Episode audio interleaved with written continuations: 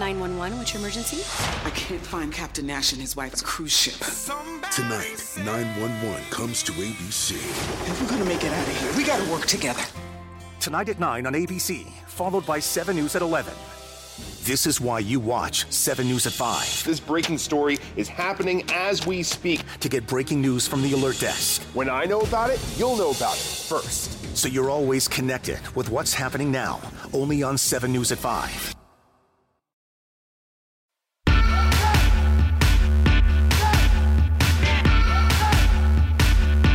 Welcome to Hysteria. I'm Erin Ryan. Grace Parra is with me this week. Grace Parra is with everybody this week. what? I don't know what that means. Kiran Deol's here too. Hi, how are you guys? This week, Kiran Deol and Grace Parra join me to talk surfing the still breaking blue wave of the 2018 midterms. We also debate public marriage proposals and talk about the one time I was in a kiss cam in a baseball stadium with my brother. Then I'll have what she's having, and the hills will die on.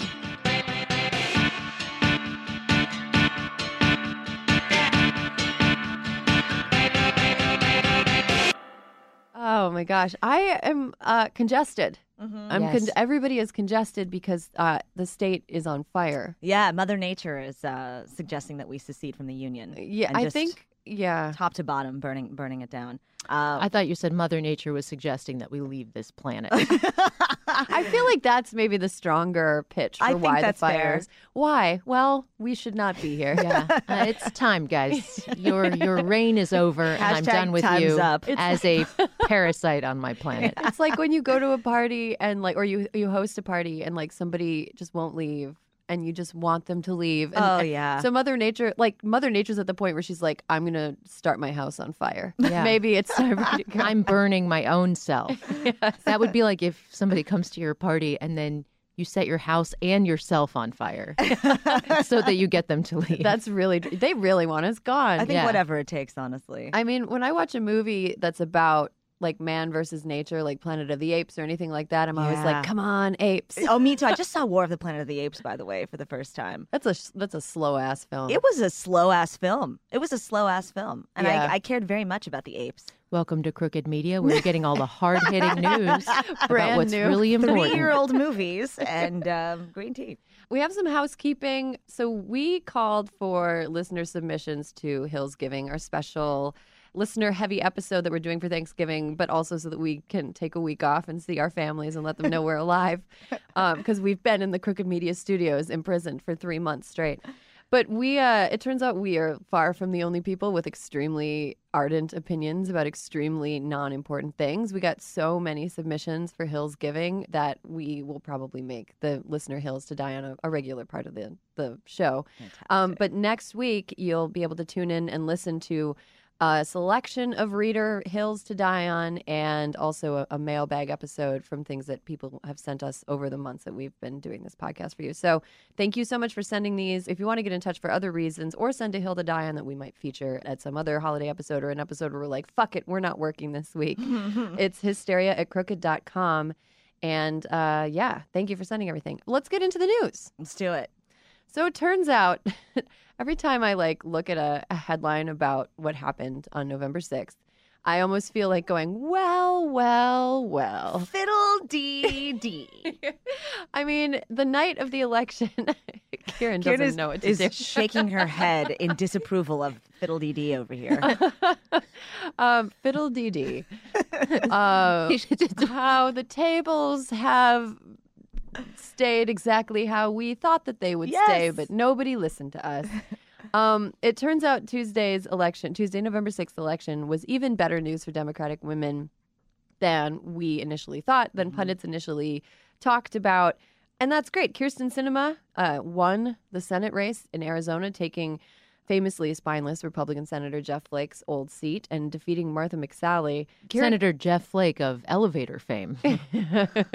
oh yeah, you're the guy from the right. elevator. Yeah, yeah. I think that's maybe the best way for him to like live out his karma for the rest of his life is to have every if you see him in public like, are you the guy from the elevator? That's me. Just lean into it. Are you the senator from the elevator? The senator from the elevator. Did you? Hmm. He's also from a town called Snowflake, which is hilarious. Is he really? Yeah. Wait, there's a town called Snowflake in Arizona? Oh, that's and that's the town that Jeff Flake is from. That's wonderful. Yeah, a lot of flakes. That's a lot a- of flakes. a lot of Flakes. flaking, a lot Yeah. of flaking. In a way, we're aren't we all from the town called Snowflake? All right. Uh, I mean, that's where all liberals are from, For sure. right? I'm guilty. Did you guys see the video of so like kind of in the aftermath of the election? There's been a sort of uh, male uh, fit throwing, a Republican like collective tantrum about voter fraud and election interference, but it was sort of a different story in Arizona where Martha McSally, who had been kind of campaigning as a Trump acolyte, Yeah. conceded in a way that was both classy and involved a dog. I mean, there's nothing greater than that, I think. Anytime you can involve a dog, you're going to get points in my book. yeah, totally. Good for her. Yeah, she she just kind of released a video that was like, "Good job, congratulations, carry on with democracy," which was which was great. But meanwhile, in places like Georgia, cartoon villain Brian Kemp is still uh, is trying to, I guess, stop votes from being counted. We're still kind of in the process of figuring out how that's going to all unfold. That's what democracy is about, for sure. yeah. Also in Florida, Still going. still going. Yeah, still going with Mr. Nelson, Yeah. which is very, you know, it's it's a little. Every time you're just like, oh God, why can't my state count? Yeah. You know, It's always Broward County too. I saw It's no Broward and West Palm. They're big and they're. I don't know. I don't know. There's obviously some infrastructural issues. Yeah. And I don't know why there's infrastructural issues because I, don't haven't looked into it. But it's What's the Broward County vibe? Like, has anybody been? Have either of you guys been? I'm to- sure Karen's. been. yes, of course I've been to Broward. Okay. What's the Broward County vibe? Yeah, I want to know. I want to know like what are what are What's the, the vibe? there? What's the vibe? Like we we talk about like the numbers, but we don't talk about you know like you're driving down a street in Broward County. Am I rolling up to a Chick Fil A and like, uh, what am I going to an Olive Garden? Am I just There's what am no I, Chick Fil A. I don't Oh, think, that's- that's a and shame. I don't. I don't think there's any Chick Fil A's in South Florida. No, I'm sure if I'm incorrect about that, somebody will slam me on the internet. I saw somebody describe as the Florida of Florida. That's good. I have really to. good. I do have to defend South Florida and say that it is. It is actually incredibly liberal. I did not like. Mm-hmm. I grew up. I grew up in Boca Raton, Florida. Rat Went- mouth. That's correct. The mouth of the rat, which feels appropriate, and then and then entered the. what? Grace is just like aimless Spanish over there. it's a really fun word, raton. It's so fun. Oh, great. Just try it with me, ladies. Raton. Yeah, it's great, right? Okay. Karen? Yeah. All right, let's move on. I mean, I, I do, you know, I think it's fun to shit on South Florida because people in South Florida, I think, are used to having things being shat on for them. And, and mm-hmm. they're right. It is a very liberal place and it's very diverse and there's a lot going on it's there. very diverse. Like there's a lot of. I mean, like I'll say. I'll say that okay, there weren't there weren't that many minorities like at the public school that I went to, but I did not realize like I was always treated like, oh, she's really smart and never like I didn't realize like I was like a woman in a minority really until I got into maybe like Harvard and then entertainment. Mm-hmm. You know, like mm. it's like m- I was way more aware of like my identity like by like race and gender outside of South Florida than I was when you, you- which is Yeah. counterintuitive and that says a lot for a place. Do you know what I mm-hmm. mean? And obviously that's a very particular experience and it's just one person's experience. I can't speak for everyone. Marilyn Manson was also from Boca Raton, Florida. The alcoholic Backstreet Boy, also from Boca Wait, which Raton, one's Florida. the alcohol? AJ. Nick Carter? AJ. Oh. oh. Again, the really hard hitting issues today, guys. really AJ knocking my it out of the park By the way, AJ had the best voice for sure. with three year old uh, movie references, Raton, and little BSB, And a who little- are ending their residency in Vegas in April of 2019. Oh so my check God. that out if you haven't. This is this is clearly a post-election giddiness show. Um, but I wanted to go back real quick to a couple like victories that we weren't able to fully gloat upon Yes, in the yes. last episode. Katie Hill, who is only Mm. 31 years old, who people like, I think she kind of doesn't really get mentioned in the mix with like Alexandria Ocasio Cortez Mm-hmm. and Abby Finkenauer of Iowa, who are both under 30. But Katie Hill is only 31. Yeah, and dude. she uh, unseated Republican Steve Knight in California's 25th. It was one of the most expensive congressional races in the country, Mm-hmm. and she won. And Did she you- doesn't take money, right? She doesn't take money from super PACs. Not and- super PACs, not corporate money. No, she's she's akin to Beto like that, um, and a number of other of other awesome progressives. Uh, did you see the uh, debate with her and Steve Knight? I don't know No. if you guys saw this. It's it's wild because he does not he doesn't look at her. He doesn't acknowledge her. Like he's I don't know, uh, so intimidated or so holier than thou, whatever whatever it was. It's it's the strangest thing to see two people theoretically in conversation, or at least in a debate of some kind, who just don't interact with each other. And she's like looking at him not for approval, but just like because you're you're t- I You're feel like if- talking to I feel like someone. if we did this podcast and I didn't look at you guys, it was Yeah. very strange. It's Let's very try strange. it. Let's see how the rest of this goes. I mean, Megan does have her no eye contact rule, which has made it weird, but we do work around it.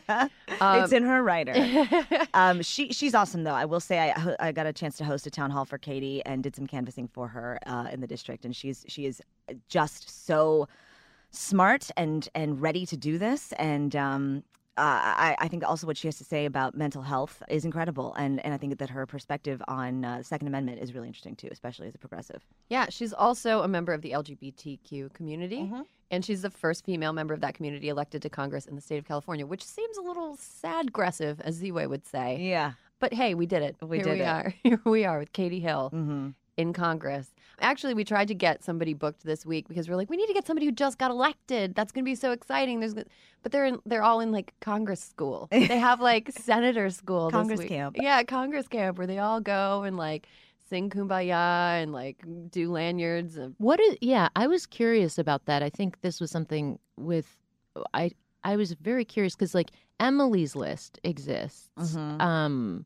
to help women get elected. But then you have so many first time people coming in. And so what is the, do you know more about this school cuz we t- we had know. talked about that a little bit with Gailey uh, like or with Alyssa. yeah. You know like like once you get into Congress, Mhm. if you're a freshman, it's like like you're talking about how Nancy Pelosi's like a really mastermind politician at caucusing and whatever, but that stuff comes with experience. Like Mhm. I would imagine that navigating the waters of Congress in year one would be a challenge with a, a high learning curve. Mhm. How do you bridge the gap for new people coming I, in? I have heard know. that there's a woman that there's a woman in DC who does like Congress camp basically, and all first yeah first first years. Did she go- teach you how to like shop at Ann Taylor?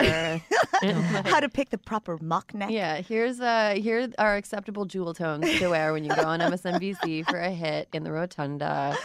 yeah. I think that there's there's a lot of there's a lot of that, and, and uh, this is from a friend of mine who was a congressional page who said that there's there's one woman who's like very militant who's who's been getting the job done for like 20 years, and um, she says that like eh, you know you you get everybody who's a first year together in this this space, and some people like the smart ones pick it up really quickly, and then the dumb ones don't, and then good luck. Like I don't know, I don't know what happens after that. I feel like there is that kind of primer, and that's great. But like, what happens if you're a se- you know a second second year and you still don't have the ropes? I, don't know, but I think we need to write this pilot, ladies. I think so. I think so. Congress school. well, you know, the the kind of sweeping victory of Democratic women, specifically and women of color and women who were achieving firsts in uh, the elections on November sixth. It was, you know, big in different in most states. It was it was pretty big. Not Ohio, but you know, Maine, New Mexico, other places. Yeah. It was big on the federal level, and of course, in response to that, uh, the president of the United States has thrown a fit and lashed out, which is his his standard response it's interesting whenever he's like upset he yell he tends to yell at people belonging to a specific demographic. And you know tell me if i'm you know I believe that's called scapegoating. yeah it, it seems like he tends to whenever things are going poorly for him he attacks women of color uh-huh. specifically black women specifically powerful and accomplished black women who are trying to do their jobs last week it was Yamiche Alcindor of pbs april ryan of uh, the urban radio network i believe and abby phillip with uh, the washington post he kind of like rapid fire attacked them. I couldn't believe after, you know, April Ryan wrote an op ed for the Washington Post about how, you know, like, duh, he's attacking black women and he does it all the time and he makes it clear what he thinks about us. She wrote this really great op ed for the Washington Post, which we'll put in the, the show notes if you want to read it. It really kind of spells everything out.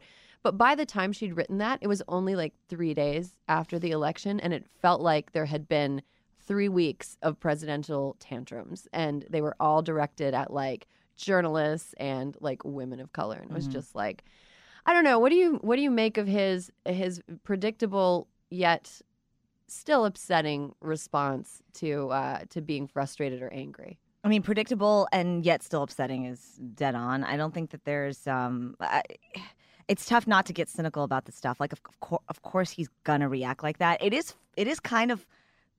It's a little comical to see how, just like tantrumy he was right after the election. It's just like a clear correlation between what happened and between his mood. Clear correlation. I don't know. I just like when you're dealing with somebody who doesn't have a sort of clear train of thought or any I don't know, any semblance of um, stability. I don't know what the solution is. Like, Yeah. you know, except obviously, obvious outrage, obviously talking uh, against it and calling it out, especially on behalf of of uh, women. We don't have to be the ones attacked for us to see that this is happening. In mm-hmm. other words, yeah i mean this to me it was sort of like a oh god it's like when you watch a three-year-old throw a fit in a supermarket and you're just like i'm just you know you got to let him tire himself out. But at the same time, I thought that this was like, okay, so this is something that he thinks should work because it worked for him during his presidential campaign, attacking the right people, the right people in the mm-hmm. eyes of his his voting base works. It mm-hmm. works when he is in front of a group of people because they cheer for him. It works when it's him like stirring up his base or getting tweets and retweets. He he feels like if he yells at people that look like how his base wants them to look you know like if he yells at the right the right people then he will like kind of shore up his own support but i think what happened on november 6th proves that he is running out of white men like there are not enough white men mm-hmm. to support a, a person who who there's not enough racist white men who to keep his presidency uh, something that has any any sort of public mandate.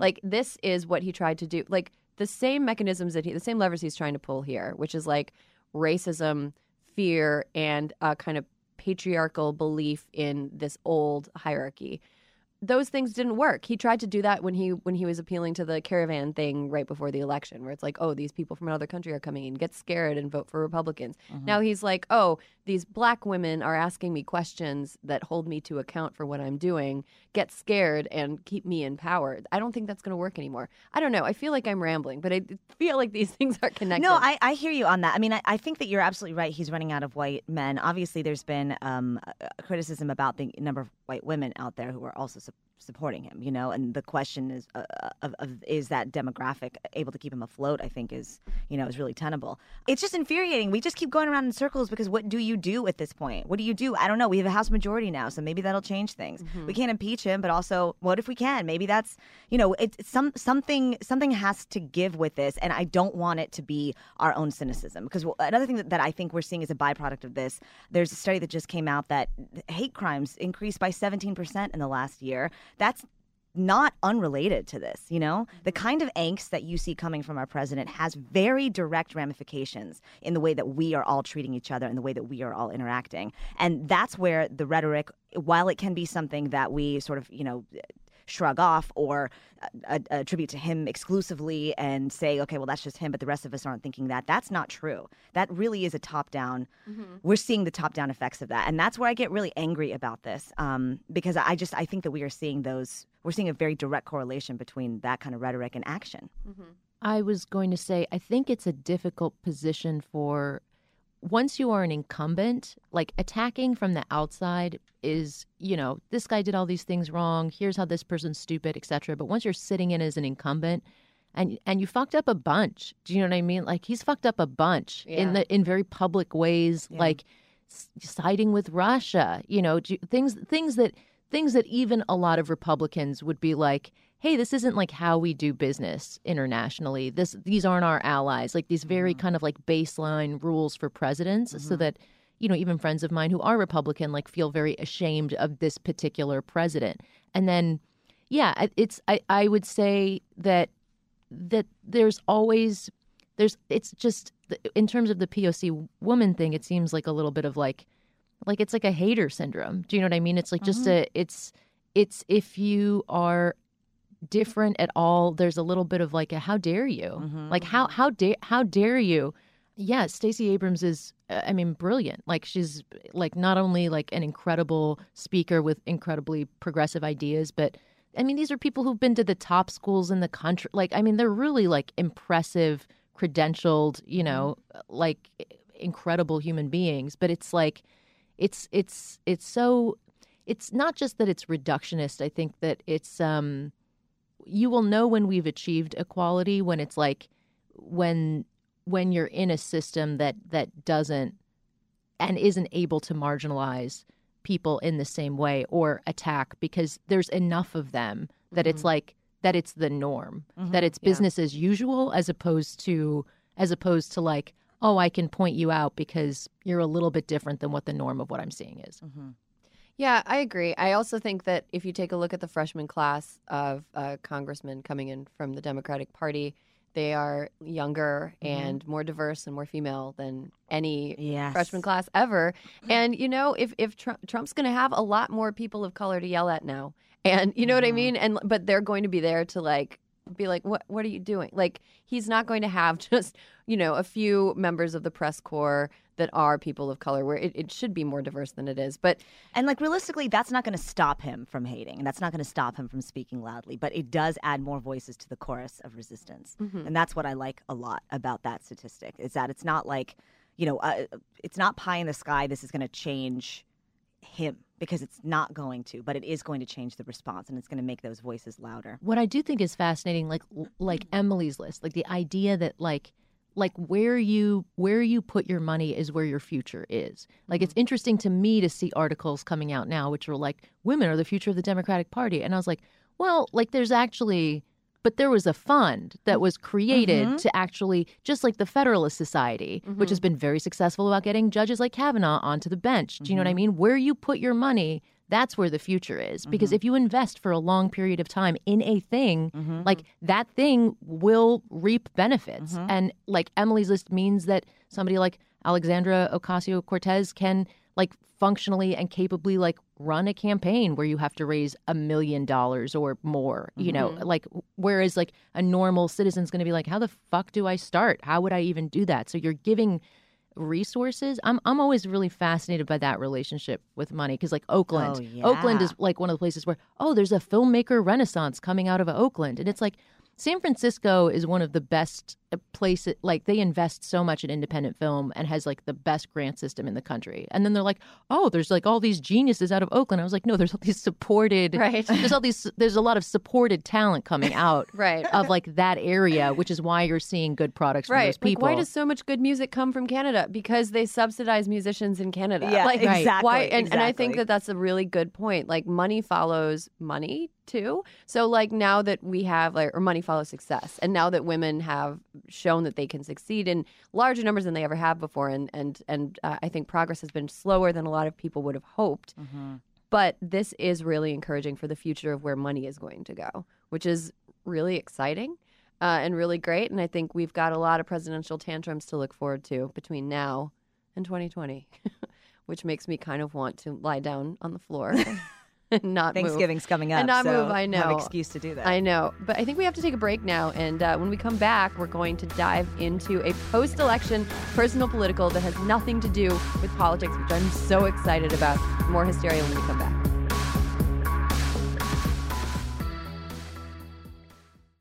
The savings rock when you find a new way to roll, like sharing the ride to work. Even if you're commuting just a few days a week, Commuter Connections can match you with others who live and work near you. It's easy and free. Plus, you can get cash and other rewards for carpooling, up to $600 a year. Get rolling on a new way to work with Rideshare. Register today at commuterconnections.org or call 1 800 745 RIDE. That's commuterconnections.org. Some restrictions apply. Packages by Expedia. You were made to be rechargeable. We were made to package flights, hotels, and hammocks for less. Expedia, made to travel. The Crooked Store's latest collection has a clear message for anyone trying to take away abortion rights. Don't. The No Trespassing collection features four different designs, each inspired by a different state where abortion is under attack. There's Stay Out of My Swamp for Florida, Stay Out of My Hole for Arizona, Stay Out of My Prickly Pear for Texas, and Stay Out of My Strip for Nevada. But obviously, I'll be wearing these no matter where I am. A portion of proceeds from the collection will go to Vote Save America's F Bands, the Fight Back Fund, which currently is supporting abortion rights organizations across Arizona, Nevada, and Florida. Head to crooked.com slash store to shop.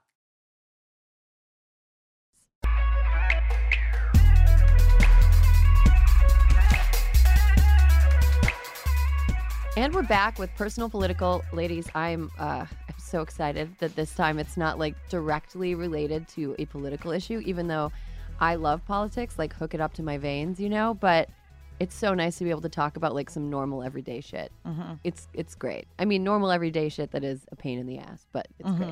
Um, so I, I saw a story recently that got under a lot of people's got stuck in a lot of people's craws. Is that the the correct expression? That's correct. We have Got craws and things in- get stuck in them. Got stuck in my craw. It sounds like a 19- Fiddle dee dee.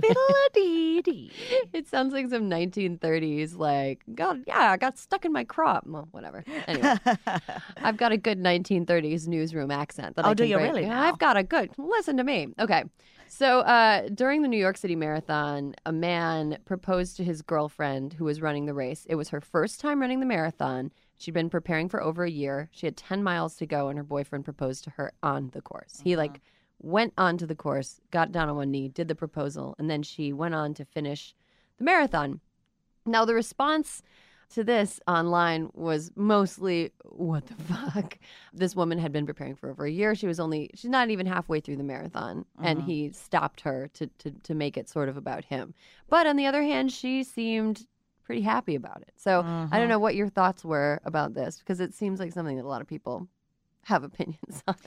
Um, I think that they found love in a very hopeless place, America in 2018, and uh, I don't know. She liked the proposal, and I think it was sweet. I think it was like logistically weird to stop 10 miles in. Why not just 10 wait till miles the to end? go. 10 miles to go. Oh, she has 10, 10 miles, miles to to go. Oh, God. Changes everything. No. Okay. Okay. See, I I You're a marathon this. runner, Okay. so this I'm I'm curious about. Okay, so here's how uh, just the the mental journey. I've run three. The mental journey of it has been like you run the first like seven, and all of a sudden you're like, oh my god, I'm seven miles in. This is great. This is super easy. And then you get to about the halfway point, and you're like, oh my god, I'm at the halfway point. This is great. I'm doing great.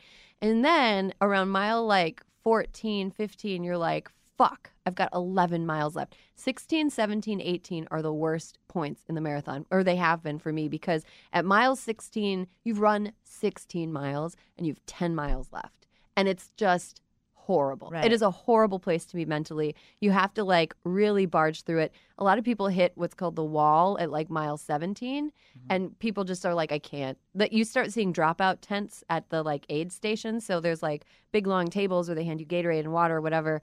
And then around like mile 16 or so, they'll have a tent that's like, you can drop out. There'll be a sign. It's like, hey, you can drop out if you want to. And you're running and you're like, God damn, and your bones hurt. And you're like, you, you feel like your, your sports bra digging into the skin, like underneath your armpits. And you're just like, Your God, bones hurt. First of all, that voice kind of sounded like Herbert the pervert. Hey, you can drop out if you Hey, want to. You can drop out right over here. So uh, that's just a 10 miles in, you're still on a high. You're still like, I'm Sure. doing great. 10 miles to go is a horrible place to stop. Do you think that maybe this was intentional? Maybe this uh, this woman had been talking about how that ten mile point is where she wants to die and and and end it. I was just thinking a that too. I was like, oh, if that's the mile point that I was like, maybe it's not so bad. Then maybe he was like, oh, this is the point when you hit the wall. Yeah. I'll give her a boost. Exactly. It could have been that could have been the thinking before. love equals endorphins. You know. Yeah. You know. I Yeah. also think about the other people who are running. Like if that were happening around me, it, the, running a big race, regardless of the length of it, is is a really community heavy experience. Right. Like people help each other out, and like if you see somebody walking, you see strangers being like, "You can do it, keep going," and it's like really positive and and good, and because everybody's just high off their asses on endorphins Yeah. um, and pain. But uh, but like you know, if there's a distraction, like sometimes people run races in like outfits, And that bothers me Mm-hmm. because it's like, uh, I mean, whatever. Sometimes they run in like tutus or whatever, but sometimes people. There was a guy dressed like the Eiffel Tower one year that I ran the Chicago What? Marathon. What was that material made? Of? I don't of? know. It was made out of my red hot hatred by the end of it. Because I'm delighted by this man. Kiran loves Or there's it. a man who like juggles and runs the marathon. It's just like, ugh. I, I think any distraction that like isn't about running Mm-hmm. is sort of like You're very purist. annoying. This is the most hard line I've heard you about anything. How dare you run with a costume? How dare you juggle while you run? I'm like, I think it sounds kind of fun. as a as a pure spectator who has no interest in running a marathon, this story didn't speak to me because I am not that interested in being proposed to or in running a marathon. Oh, interesting. So I have like so little interest in both of these things. the Venn diagram. the Venn, the, it's overlap. like it's like the Venn diagram of I don't give a shit. Well, I think the the thing that like struck me was that a the public proposal is such a a trope, like a cultural trope. People Sure. do it all the time. Sure. And also, along with the public proposal, comes people weighing in on how other people need to be conducting their romantic lives. Yeah. And then the third part of that is like the proposal, because of the way that it's constructed, is like it's a man mm, like drawing attention to the woman in public in a way that's like totally his decision. And it kind of feels like a little bit unless it's like well executed it's a ve- it's a little bit of an imposition on the woman's life. I don't i don't know. Like i think the public proposal is a trope that a lot of people encounter and, and see. And that's it's like how how much right do men feel like they have to women's like time and space in public? And I, and I think it's maybe that's a bigger question that i have. I think that uh, I I hear that side. I also think that like I, I don't know. sh- lo- I love seeing love. I love seeing love. I might be the opposite of Kiran. I like like She's like, I love marathons and I love proposals. marathons are I, I have never run one i don't i do not have the stamina for it whatsoever um but the idea of like a, a public proposal i don't have an issue i don't know i don't have an issue with like as far as it taking up women's time it's really it's really about both of them. I mean, I, I think that that's sweet. I think it's sweet. Maybe that's really ignorant of me, but I think this is sweet. I think, like, logistically, I don't know how you dive into the middle of a marathon with 10 miles to go and make it happen there. It doesn't seem particularly romantic, but it does seem pure to, to her and something that she was passionate about. And, um, I- don't know. She cried and laughed, and love, love said yes. So it feels like it went well. I wouldn't overthink it. I, I, in other words, like I, I think that I see the argument of the greater ramifications of men taking up women's space, but I think this is really about him taking space for both of them, you know? Okay. And maybe that's more of an issue that, like, as you mentioned, the marathon is really for runners doing a runner's sort of, you know, it, it's the running community that he imposed himself on more so than him imposing himself on something that she did solo without anybody else involved. Yeah, I guess like it's sort of it sort of made me think about like stadium proposals and like Yeah. how people will propose on like the jumbotron. Yeah, and, yeah, yeah. And like or like the kiss cam and how all of a sudden it's like ah. Uh, have you ever been on a kiss cam? Never. Never been on a kiss. Have you ever been been on a kiss I'm not cam? sure I've been to a game where a kiss cam happens. Kiran, where what do you do? I do a She lot buys of underwear at CVS, Erin. yeah. I do a lot of lying in my bed. Uh, I do a lot of lying in my bed. Or like the Oscars. I have been thinking about who was it who, who won an Oscar? Oscar. love. I love Oscar. Who won an Oscar and He's proposed Mexican. to his wife? Do you know that?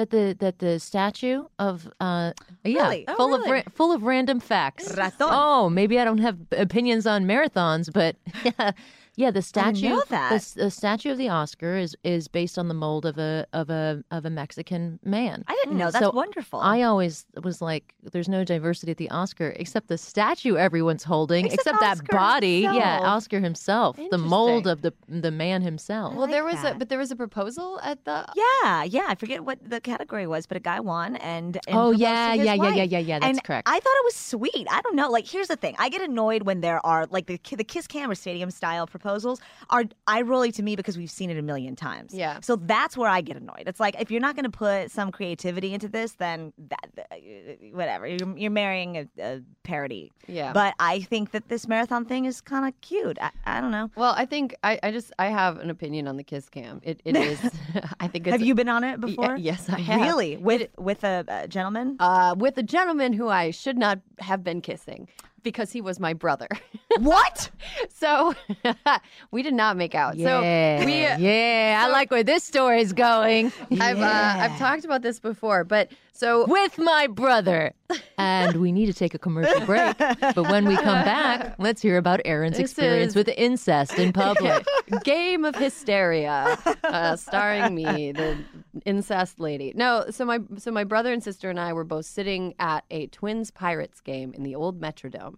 And uh, this was before it was Target Field. All the Minnesota people will know what I'm talking about. So we were at the at the Metrodome watching the Twins play the Pirates, and it was I was home. It was like a month before my brother's wedding. It was the last time our whole family was together before you know the big wedding festivities. And my brother, sister, and I were sitting all three in a row. And my brother that summer, I believe, had had he either had an internship or had had an internship the summer before at a minor league team. And I asked him how the kiss cam worked, and he was like, "Well, during play, the people operating the cameras will like kind of look around and they will look for people that are making a lot of gestures toward each other. Like uh, if it seems like there's a couple, and then they'll kind of like program their camera to remember where that was. So they're not just like zooming around willy nilly during Mhm. the during the breaks. Mhm. They program it for these people that they assume. And so Mike, my brother, was sitting there going like making gestures at me. He's like, "So you know, if you see someone going like this and you're the cameraman, you're gonna assume blah blah blah." And I was like, "Oh, that's really interesting. I didn't know that's how it worked." And he was like, "Yeah, that's just how it works in the minor league place where I am." And um. So, you know, sure enough, the next the next break in the action, the kiss cam comes up, and there's like uh, That's like a prophecy. I know that he's Yeah. explaining it Yeah, to you, and then it comes to you, and it's like, well, well, and you so, manifested the kiss cam. I he know. did. It, well, it was funny because it was like, yeah, okay, but that is interesting because like, why would you assume based on gestures that people want to make out with each other? Maybe they're just Italian, you know. so anyway, the the thing comes up and like it takes me a split second to realize that's me because you don't look at a Right, jumbotron right. expecting to see yourself. course. And uh, I always had a vision of like what kind of stupid thing I would do if I got on the kiss cam because I wasn't I would never even if it was next to somebody that I wanted to kiss I would not do it for a kiss cam like that's not my style and I I, I had this idea like I would do something funny you know like I would do like a little jig or something like that I would take off my pants and take a shit right there. That's Kiran Okay. style. that right was there. that was my alt That was your alt. That was your alt. That was my She's alt. just like really. Yeah. Well, you don't. you- I mean, but it is sudden. It's sudden. So Yeah. it's like you don't. You don't get the. it- when a moment happens to you, maybe Yeah. that's what you mean with the proposal too. It's a moment happening to you, so it can take. It take a second. It can It's a moment It, imposed on you. it Yeah. can take. It can take a moment. Well, so anyway, he it comes up. I realize it's me, and I instead of doing anything cool, I put my head in my hands and I put my face down, like on Oh, you my. retreat. yeah, I just went like I. You I turtle it. My flight reflex took over. Yeah. and my brother and my sister high fived over my back. so that was my experience on the kiss cam. That's kind of cute. Literally pulling yourself into your tiny shell. I know. I am a little disappointed that you didn't make out with your brother. I really too. thought I that's where I- it was going. I was really hoping for that, but no, but I just right. I, I don't know. I mean, I There's know still time. There's still time, Erin. to make out with my brother. Yeah. no. on I- a kiss cam. We could just get a handy cam in the in the uh, studio I got a here, and we GoPro. could we could is- fly out your brother. I mean, I'm you know, extremely fine with that. make that. a viral video Guys. for the internet. I'm so His- uncomfortable. the, the audience of hysteria is demanding this, Erin. It's not us. We're just Uh, I love the way it's like your face of discomfort is what's egging us on to continue down this I just- disturbing line. Have you Erin ever- brother kiss Ryan. Oh my god. I Grace, I I'm saying this in all sincerity, but I will kill you.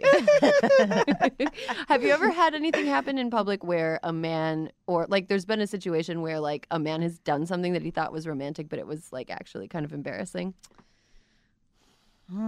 One time in India, I was walking down a street waving to a little girl because I worked at this orphanage. It's like this, whatever, this village um, where they're with these children. And this guy on the bicycle grabbed my boob as I was walking by. It was like a, a ride by boob grab. I was very upset about that. Oh. Very small man, like very thin. And then he kept riding. Should have kicked his ass. Yeah, but it was so sudden. It was like it was like a really like it was like a it wasn't. I mean, I don't think I answered your question correctly. yeah, that was a that was a romantic. no, no, it was kind of that was an assault, but like, but it was like it felt like he he felt like he punched my boob, and um, I was so I was so pissed. Mm-hmm. He was, but it was like I couldn't react fast enough to like I wanted to like chase after him and like push him off the bike and like ki- kick him, you know, because it was like, oh, he just like wouldn't be expecting it. It's like such a anyway. That was terrible. Um, I had I actually am uh, remembering a teacher of mine in high school who I never liked. Ever, he was one of those teachers. that Everybody he taught he taught AP English. Everybody, yes, I took AP cl- uh, classes. Um, We didn't have them at my school. oh really? Yeah, it was rural. So Rural. Rural. um, he was like beloved by everybody. I went to an all girl high school. And beloved by everybody, and by the time you got to be a senior, like you wanted this teacher. he was the Beto Rourke of for sure. And I was just like expecting this god like teacher to be this most amazing, uh, like just the most amazing mentor. And day one, I'm like, I don't buy it. I, it's just there's a facade here. I'm not into it. And this was confirmed a couple months later when I forget what he was explaining. Let's say something, uh, the Something Odyssey, about English. something about English, and he to explain his point jumped on a desk. It was not mine, but it was the desk of a student. We had like a kind of like uh, we we're all sitting in a circle, and it was just so aggressive. And it was it was in that moment that I was like, oh, this is just a performance for you. Like you love all these teenage girls loving you and being all about you, not in a sexual way, not in like a flirty way, but he was like in in in order to control attention.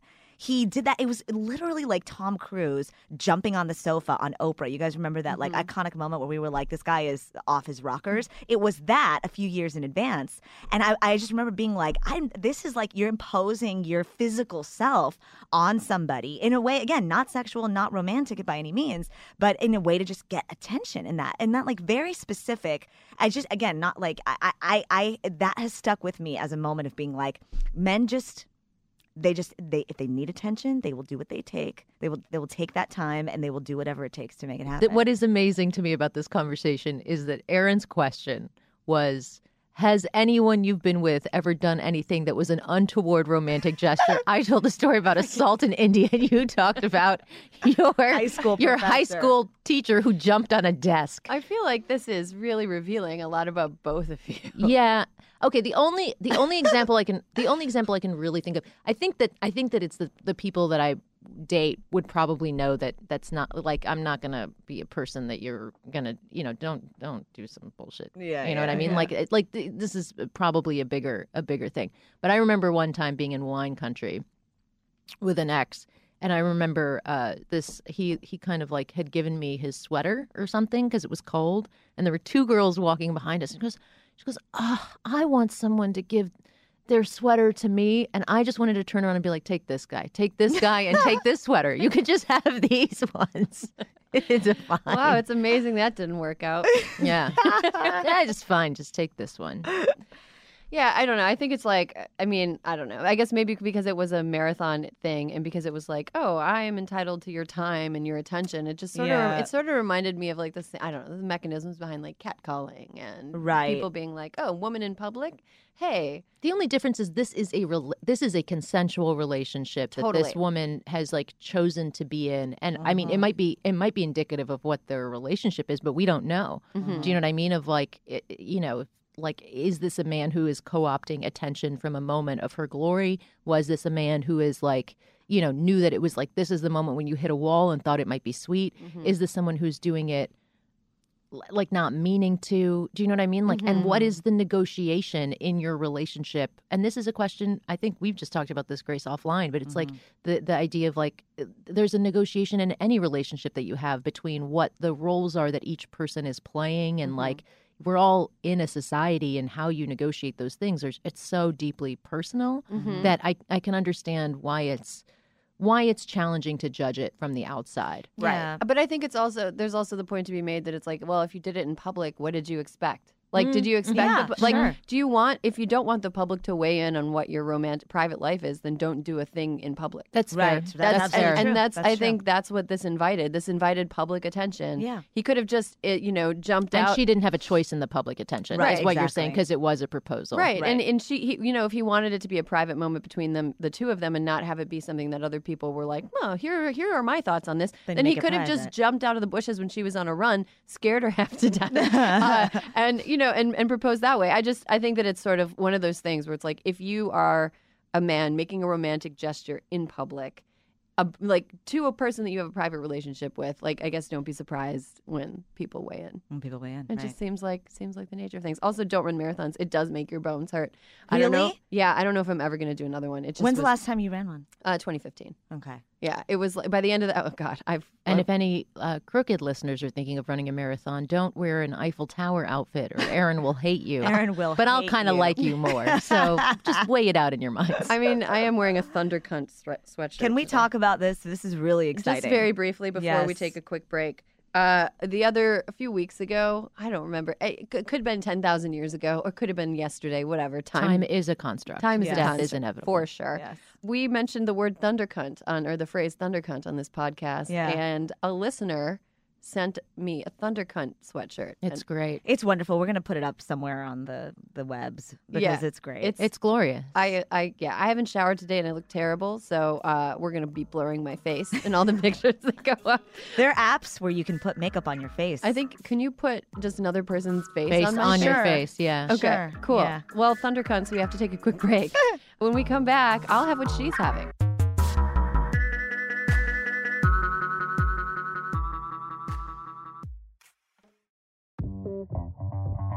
Beyonce, Ketanji Brown Jackson, the lady who spent 500 days in a cave. Women are all around us. And this Women's History Month, the Crooked Store is celebrating with a pop up shop featuring favorites from women of color founded companies. For a limited time, the She Commerce pop up shop has everything from delicious goodies to kids' books to candles, all from small companies that we love. It is a great way to support women of color while treating a woman in your own life. Maybe that's yourself to a sweet distraction from the endless horrors that we face every single day. Happy Women's History Month to all. Check out what's in stock at crooked.com slash store for this month only. It's 2024. We're facing another presidential election with huge stakes. You want to help. You don't know where your money will actually make a difference or how to figure that out. And sure, you love to take an edible and not think about it, but you can't because you do care. Let Vote Save America make it easy for you with their new anxiety relief program. Here's how it works. You set up a monthly recurring donation at the level that feels right for you, and Vote Save America will send 100% of it to the grassroots organizations and down ballot races that need it most. Then at the end of the month, they'll tell you where your dollars went. That's it. You set it and forget it. Vote Save America has already raised $52,000 in monthly recurring donations. Love it. That's great. From over 1,000 amazing sustaining donors who've signed up and trusted Vote Save America to make their dollar go further. But we still have a long way to go, and Vote Save America needs your help to get there. Sign up at votesaveamerica.com and enjoy your edible. Legal disclaimer paid for by Vote Save America, votesaveamerica.com, not authorized by any candidate or candidates committee.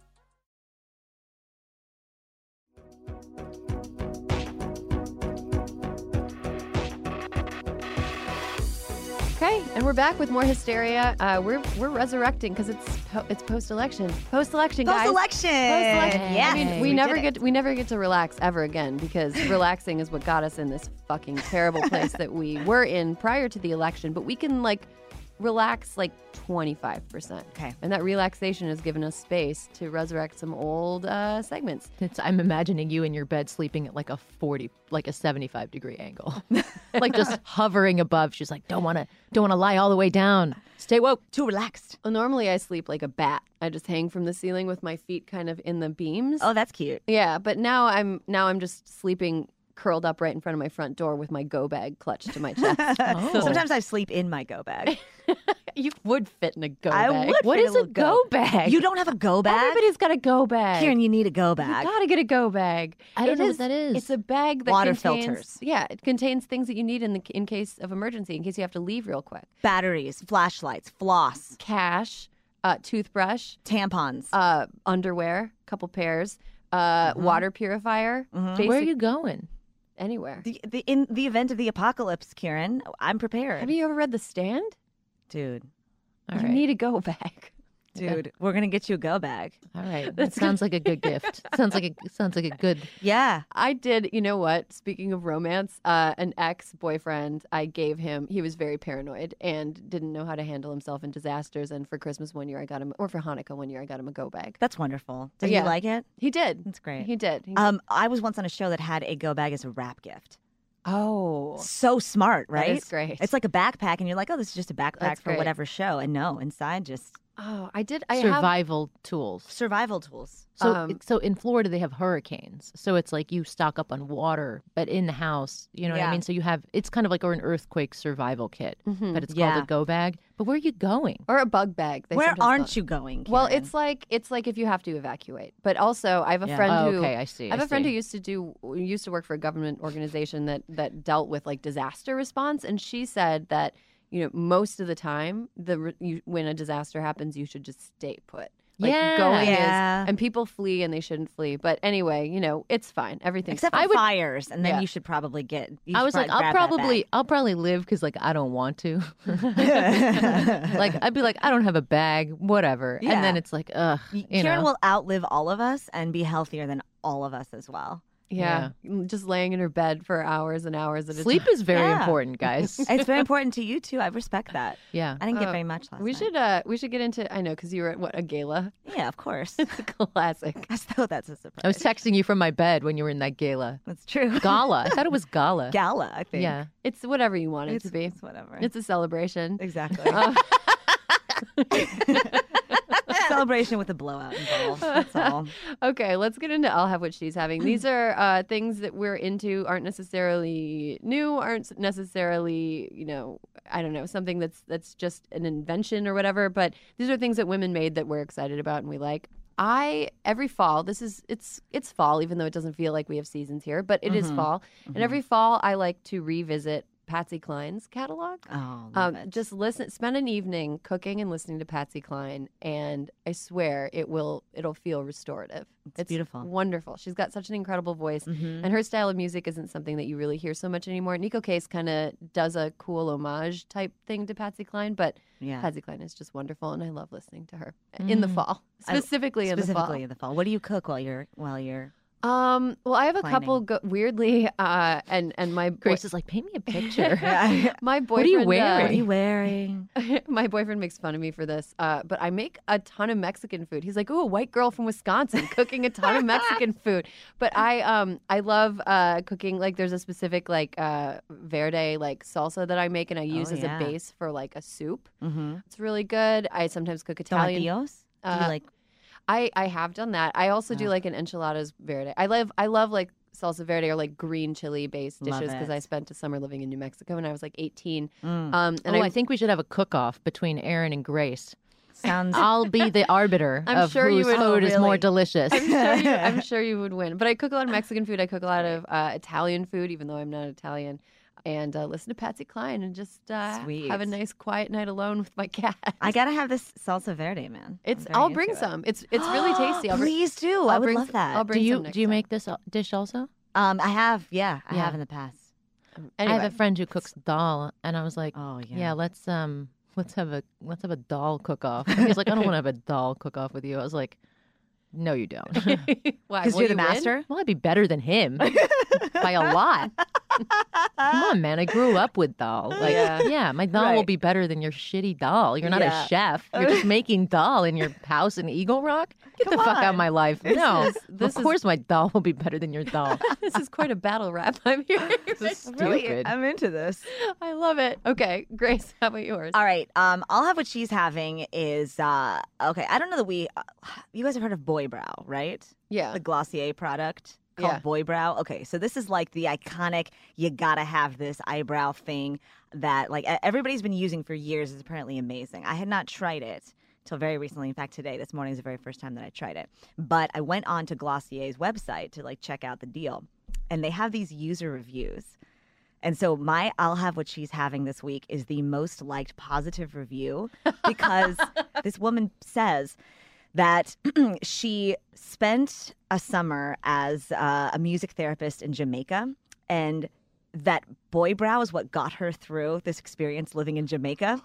Hiking six miles in the rainforest, five hours of outdoor music therapy sessions with children rubbing all over my face because they were fascinated at my whiteness. Application of the product in dirty, dimly lit bathrooms, swimming in the Caribbean, and of course, sweat and tears where you can start to not feel like yourself. Oh my god. but there was God. boy brow. I just You're want like- everybody to go I- read I'm having like an out of body experience Yes, listening yes. to you oh read my this God. now. That sounds like Louise. You know Louise Linton. You know who she is. That sounds like the book that she wrote about. wife. Yeah, that sounds like the book that she wrote about going to Africa. This might be that was widely debunked as like this d- didn't happen.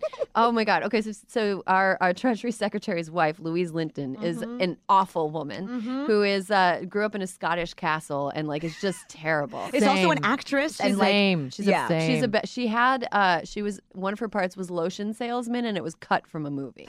She uh, she's an awful awful woman and she uh before she was like kind of the the Marie Antoinette but like less likable of the Trump administration which says a lot.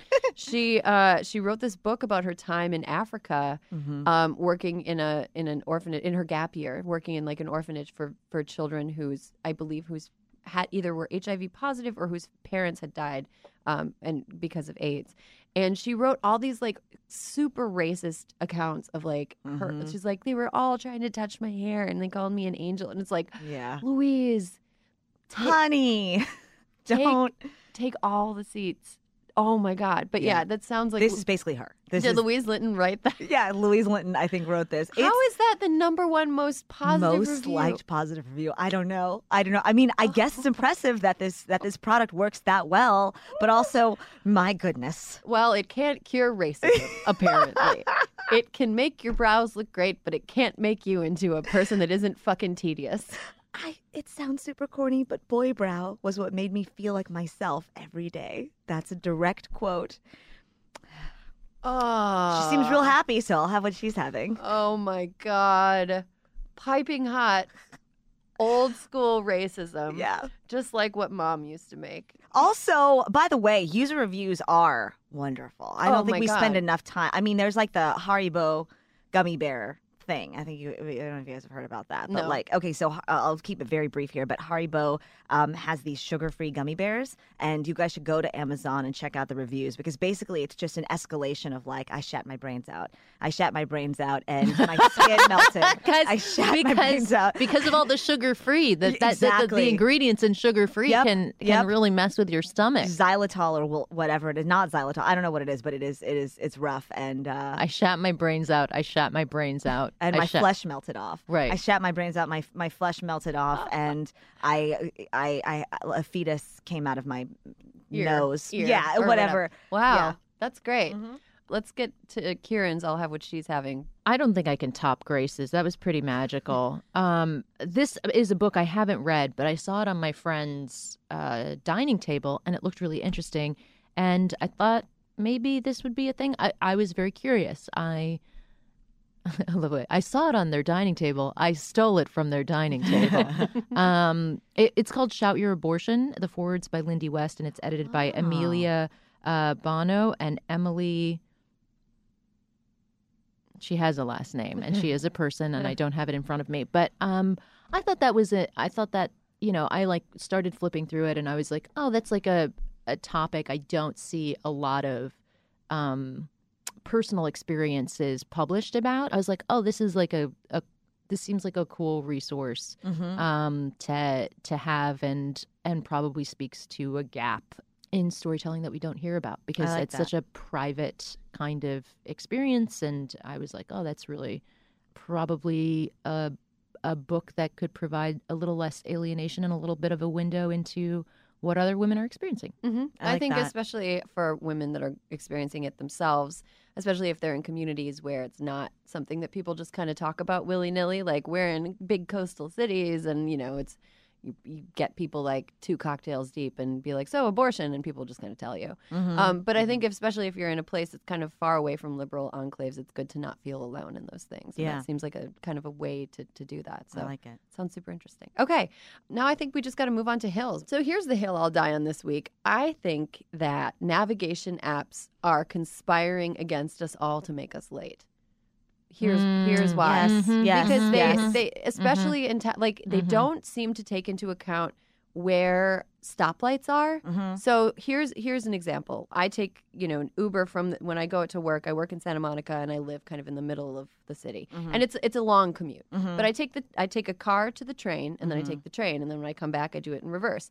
The car ride home should theoretically be a straight shot up one major artery in the city, but the navigation always tells my driver to go up like this weird street where there's no cross signals and Mhm. like we and it's rush hour and so we end up having to sit there for like 5 minutes waiting for like the traffic to part. yeah I think it's a conspiracy. I think they want to keep us in the car. That's the hill I'm going to die on this week. I like that. I think it's true. Um, I also had that exact same thing happen to me yesterday on my way to the gala.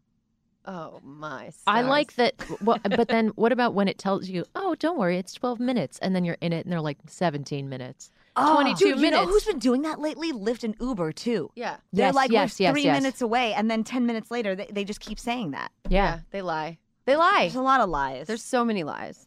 All right, Kiran, got a hill you're going to die on this week? This is I don't know how people are going to take this one. Oh, it's boy. um I think I think men's feet are categorically ugly. like categorically ugly. Like to the point where and this is really controversial like maybe they shouldn't have feet.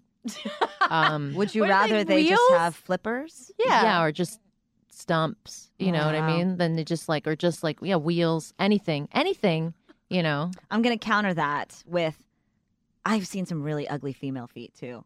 Why Sure. am I looking at women's feet? No, No but- one knows. Yeah, that's fair, but like I'm saying categorically, have I like the the most I can ever expect from a man's foot is that I'm like not totally disgusted, you know?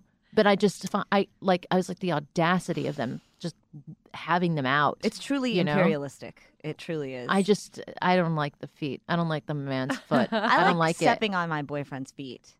What? He has like squish, kind of squishy feet. I can't explain it, Yeah. but I I would not want him to have flippers because he has squishy feet and they're like, So you like his feet? yeah, I do.